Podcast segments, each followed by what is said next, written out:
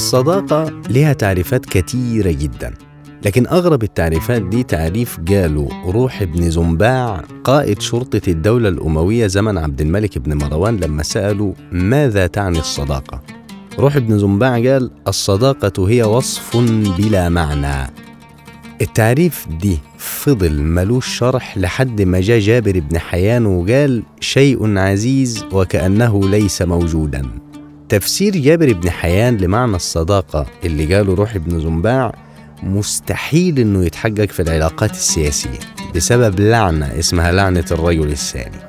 من قطز وبيبرس لهتلر وموسوليني وانتهاء بجمال عبد الناصر وعبد الحكيم عامر. لكن لازوغلي ومحمد علي بينهم صداقة انطبق عليها المعنى دي.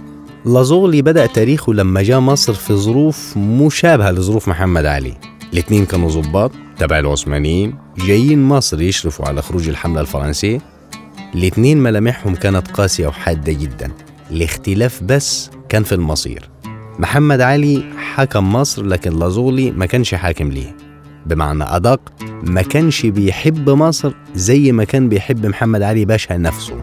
وتاريخهم سوا سوا يثبت ده. لازوغلي خد مناصب كتيرة جدا. أولها كان أمين الوالي ثم تحكم في مالية مصر سنة 8 ومن 1811 بيجي اسمه يشيب الشعر بسبب مذبحة الجلعة اللي عملها.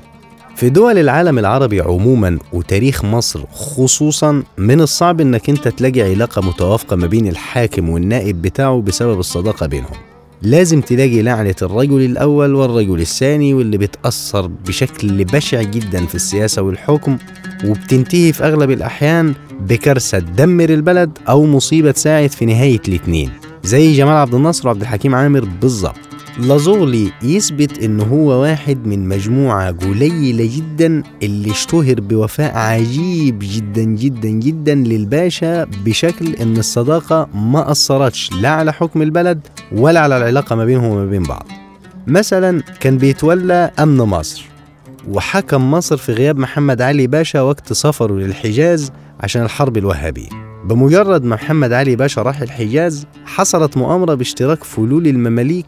وفرقة ألبانية كانت منشقة على محمد علي وبتمويل ودعم من الدولة العثمانية علشان يشيلوا محمد علي من مصر. دي كان طبعا سايبها علشان بيحارب الوهابية كانت المؤامرة بتقول إن يتم التحرك للجلع علشان عيلة محمد علي من حريمه وعياله ورجالته يتقتلوا. راح لزغلي عمل حيلة تانية. خلى عساكره يحرسوا بيت محمد علي بس بشكل إنه يبين إنهم داخلين يخلصوا على اللي جوه البيت ولازغلي هو اللي هيبقى حاكم مصر بعد محمد علي. فتغيرت طبعا خطة أطراف المؤامرة فبيجي هدفهم لازغلي قبل عيلة محمد علي. كان قائد المؤامرة دي لطيف باشا أحد المقربين جدا من محمد علي وطلب حتى أن هو يتجوز بنته لكن لازغلي ما كانش مرتاح له بسبب علاقته مع العثمانيين اللي كانوا بيكرهوا محمد علي. فنجح لازوغلي في مراقبته واللي مهدت له فيما بعد إنه يعرف الخطة بدري بدري. فاشتغل على الأساس ده لحد ما سحق كل عناصر المؤامرة دي من غير رحمة وأولهم لطيف باشا اللي قدم راسه لمحمد علي لما وصل مصر. رغم شهرة تاريخ لازوغلي إلا إن الغريب مفيش أي ترجمة تاريخية لحياته. يعني مثلا الجبرتي في كتاب عجائب الآثار ما ذكرهوش غير أربع مرات في سياق الأحداث.